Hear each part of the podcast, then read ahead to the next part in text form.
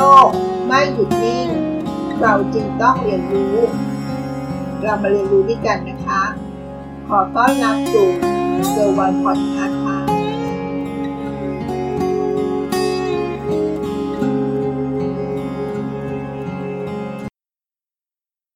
สวัสดีค่ะ ยินดีต้อนรับสู่เกอร์วันพอดแคสต์ลองสำรวจความสัมพันธ์ ระหว่างเงินกับความสุขนะคะ ว่าเงินซื้อความสุขได้ไหม ไก่กับไข่อันไหนเกิดก่อนกัน มันคือคำถามโลกแตกนะคะที่ไร้คำตอบตายตัว อีกคำหนึ่งนะคะ เงินซื้อความสุขได้ไหม บางคนอาจจะตอบอย่างมั่นใจว่าได้แน่นอน บางคนอาจจะแย้งว่า บางอย่างเงินก็ซื้อไม่ได้นะ เราจึงอยากชวนมาสำรวจความสัมพันธ์นะคะ ระหว่างเงินกับความสุข และเก็ดเล็กเก็ดน้อย ของวิธีใช้เงินเพื่อซื้อความสุข หรือวิธีเติมความสุขแบบไม่ต้องใช้เงิน ในช่วงที่เราต้องรัดเข็มขัด และสภาพเศรษฐกิจย่ำแย่อย่างทุกวันนี้นะคะ ต้องรวยแค่ไหนถึงจะซื้อความสุขได้ลองย้อนไปในปี 2010 นะคะ แดเนียล คาห์เนแมน และ แองกัสดีตัน นักเศรษฐศาสตร์รางวัลโนเบลค่ะ ได้ศึกษาเรื่องของรายได้กับความสุขที่เพิ่มขึ้นนะคะ จนได้ข้อสรุปว่า ความสุขสบายจะเพิ่มขึ้นตามรายได้ แต่พอถึงจุดหนึ่งนะคะ แต่พอรายได้ถึงจุดหนึ่งคือรายได้เกิน 75,000 เหรียญดอลลาร์สหรัฐต่อปี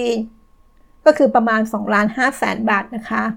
เงินก็แทบจะไม่ส่งผลกับความสุขของเรามากนักค่ะ งานวิจัยนี้ราวกับเป็นสุดยอดแห่งการค้นพบ แห่งยุค และกลายเป็นตัวเลขที่ปรากฏอยู่ตามเว็บไซต์ต่างๆ เลยค่ะ จนกระทั่ง11ปีให้หลังนะคะแม็กคิงลิงวอตออกมาโต้แย้งทฤษฎีนี้นะคะ ถ้าคุณรวยขึ้น ความสุขของคุณก็เพิ่มขึ้นเรื่อยๆ เช่นกันนะคะ เพราะงานวิจัยของ คานแมนดีตันมีช่องว่างบางอย่าง เช่น การตอบแบบสอบถาม โดยให้นึกถึงความรู้สึกในอดีต ที่บางคนจำได้บ้างจำไม่ได้บ้าง จึงกระทบต่อความน่าเชื่อถือของผลงานวิจัยนี้นะคะคิงลิงวอตจึงหาวิธี ที่รับกับยุคสมัยทำงานวิจัยขึ้นใหม่ด้วยแอป Tag Your Happiness โดยรวบรวมข้อมูลรายได้ ชีวิตทั่วไป และสอบถามความรู้สึกของคนกลุ่มตัวอย่างนะคะ เป็นผู้ใหญ่ที่ทำงานหรือมีงานทำ33,391 คน ในสหรัฐอเมริกาเป็นระยะระยะค่ะทำให้สามารถเก็บข้อมูลความรู้สึกของผู้คนได้แบบเรียลไทม์ซึ่งพบว่าหลังตัวเลข 75,000 บาทเหรียญดอลลาร์สหรัฐต่อปี ความสุขของคนก็ยังเพิ่มขึ้นได้เรื่อย ๆ นะคะ พอฟังถึงตรงนี้อาจจะเกิดความสงสัยว่า อ้าว ฉันต้องรวยเท่านั้นหรือเปล่า ถึงจะมีความสุข แต่คำอธิบายนี้ มีเบื้องหลังของงานวิจัยนะคะ ที่มันมากกว่านั้นค่ะ เงินสัมพันธ์กับความสุข แต่ไม่ใช่ต้นต่อของความมีความสุขนะคะ สิ่งหนึ่งที่บางคนอาจจะมองข้ามไปนะคะ งานวิจัยเหล่านี้ศึกษาถึงความสัมพันธ์ ระหว่างเงินกับความสุขว่า มีแนวโน้มเพิ่ม หรือลดลงในทิศทางเดียวกันนะคะ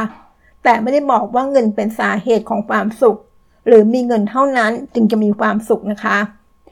โดยคุณคิงลิงวอตอธิบายไว้ว่าซึ่งทำให้กราฟเงินกับความสุขสัมพันธ์กันมาก ๆ อาจเป็นเพราะเงินช่วยเติมเต็มปัจจัยพื้นฐานของมนุษย์ เช่น การไม่ต้องอดมือกินมือ้อ การมีบ้านที่ปลอดภัย มีเงินพอจ่ายค่ารักษาพยาบาลทำให้ไม่ต้องวิตกกังวล และแบ่งเบาความทุกข์ขั้นพื้นฐานลงไปได้นะคะ ส่วนอีกสาเหตุหนึ่งก็คือ การให้ความสำคัญกับเรื่องของเงิน โดยพบว่าคนให้ความสำคัญกับเงินมากกว่าคนทั่วไป เช่น คนที่นิยามความสำเร็จจากความมั่งคั่งร่ำรวย หรือผูกคุณค่าของตนเองไว้กับตัวเลขในบัญชี ความสุขของพวกเขาจะเพิ่มขึ้น หรือจะลดลงตามรายได้มากกว่าคนที่มองเงินเป็นปัจจัยเพื่อการดำรงชีวิตนะคะ ซื้อความสุขและมีความสุขแบบไม่ต้องซื้อ แบบไหนดีคะนอกจากการศึกษาเรื่องความสัมพันธ์แล้วนะคะ ยังมีงานวิจัยหลายชิ้นที่บอกว่า วิธีการใช้เงินก็ส่งผลต่อความสุขด้วยค่ะ และต่อไปนี้คือตัวอย่างของวิธีใช้เงิน เพื่อเพิ่มความสุขให้กับผู้คนค่ะ 1. การใช้เงินเพื่อซื้อประสบการณ์ หรือสิ่งที่เราหลงไหลเคยมีการศึกษาในปี 2014 นะคะ พบว่าการซื้อประสบการณ์ทำให้ผู้คนมีความสุขมากขึ้น เพราะเกี่ยวข้องกับความสัมพันธ์ เช่น การวางทิปไปเที่ยวกับครอบครัว การนัดเพื่อนๆไปดูหนัง ประสบการณ์เป็นสิ่งที่มนุษย์ ใช้เปรียบเทียบกับคนอื่น ได้ยากกว่าสิ่งของค่ะ ทำให้มีแนวโน้มจะเกิดความทุกข์จากการเปรียบเทียบได้น้อยกว่า ถึงอย่างนั้นนะคะ การซื้อของบางอย่างที่ชอบหรือหลงไหลมากๆ ก็ทำให้เรามีความสุข ไม่แพ้การซื้อประสบการณ์ก็ว่าได้นะคะ อย่างของสะสมจากศิลปินที่เราชื่นชอบ หรือของเล่นที่ชวนให้นึกถึงความทรงจำในวัยเด็ก 2. เงินกับศิลปะของการรอคอยค่ะ ถ้าเธอ เคยมาตอนบ่ายสี่โมงประมาณสักบ่ายสามโมง ฉันก็เริ่มเป็นสุขแล้วนะคะ นอกจากประโยคนี้จะอยู่ในหนังสือของเจ้าชายน้อยแล้วนะคะ เชื่อว่าคงเป็นความรู้สึกของคนบางคน เมื่อรอพัสดุหรือรออะไรบางอย่างที่จองไว้ร่วงหน้า เคยมีงานวิจัยก็พบว่านะคะ การรอคอยสิ่งของหรืออีเวนต์บางอย่าง เช่นคอนเสิร์ต การไปเที่ยว สินค้า pre-order ทำให้ผู้คนรู้สึกตื่นเต้นและมีความสุขค่ะมากกว่าการได้สิ่งนั้นมาทันที เช่นเดียวกับงานวิจัยนะคะ งานที่พบว่าการจัดทริปบ่อยๆทำให้คนรู้สึกมีความสุข และตื่นเต้นได้มากกว่าทริปยาวๆที่ไปเพียงครั้งเดียว เพราะความสุขจะเกิดขึ้นตั้งแต่ตอนแผนก่อนจะเริ่มต้นทริปนั้นแล้วนะคะ 3. การจ่ายเงินเพื่อคนอื่น มีงานวิจัยนะคะในปี 2008 เขาพบว่าการใช้จ่ายเงินเพื่อคนอื่นนั้น จะสัมพันธ์กับความสุขอย่างมีนัยสำคัญค่ะ แต่งานวิจัยนี้ไม่พบความสัมพันธ์ระหว่างจำนวนเงินที่จ่ายไปกับความสุขที่เพิ่มขึ้นนะคะ ดังนั้นไม่ว่าจะเป็นเรื่องเล็กๆ น้อยๆ แค่ไหน หรือเป็นการแบ่งปันอะไรบางอย่าง ให้กับคนอื่นๆ ก็ช่วยเติมความสุขในแต่ละวัน ให้กับเราได้เช่นเดียวกันนะคะ อย่างไรก็ตาม การใช้เงินซื้อความสุข อาจไม่ตอบโจทย์หลายคนค่ะ ที่กำลังเผชิญกับภาวะเงินเฟ้อ การตกงาน เศรษฐกิจย่ำแย่จนต้องรัดเข็มขัดอย่างที่เล่าไปก่อนหน้านี้นะคะว่า เงินไม่ใช่ต้นตอของความสุขนั่นแสดงว่าความสุขอาจเกิดมาจากปัจจัยอีกหลายอย่างในชีวิตของเรานะคะ และบางอย่างอาจเป็นสิ่งที่เรามีอยู่แล้ว โดยไม่ต้องใช้เงินซื้อ อย่างการให้ความหมาย ให้คุณค่ากับสิ่งที่เราลงมือทำในแต่ละวัน หรือการสร้างความสัมพันธ์ที่ดีกับคนรอบข้างค่ะแบรรี่ รอโล จิตแพทย์ในรัฐนิวเจอร์ซีย์เขากล่าวไว้ว่า ความสุขสามารถเกิดขึ้นได้ โดยการทำให้ชีวิตคนอื่นดีขึ้น เมื่อเรานึกถึงความสุขของผู้อื่น และมองพวกเขาด้วยความเห็นอกเห็นใจ เราก็จะรู้สึกเติมเต็มและเชื่อมโยงกับคนอื่น ๆ ค่ะ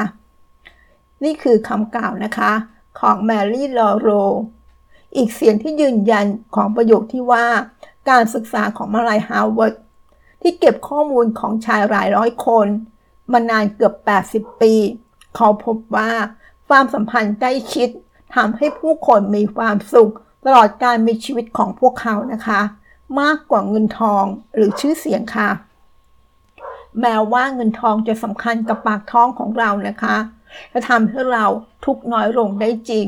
แต่ใช่ว่าโลกจะไม่อนุญาตให้เรามีความสุขจากเรื่องอื่น ๆ ในชีวิตนะคะ เพราะท่ามกลางความไม่แน่นอนของเศรษฐกิจ ความสัมพันธ์ที่มีคุณภาพ และการมีคนคอยอยู่เคียงข้างเราเสมอ คงจะเป็นหนึ่งในความสุขที่เติมเต็มหัวใจได้นะคะ เป็นการเติมเต็มด้านระยะยาว ไม่ว่าคุณจะกระเป๋าแห้ง หรือร่ำรวยแค่ไหนก็ตามค่ะ ขอบคุณที่รับฟังเกอร์วันพอดแคสต์สวัสดีค่ะ ติดตามเกอร์วันพอดแคสต์ได้ที่เฟซบุ๊กยูทูบ Anchor พอดแคสต์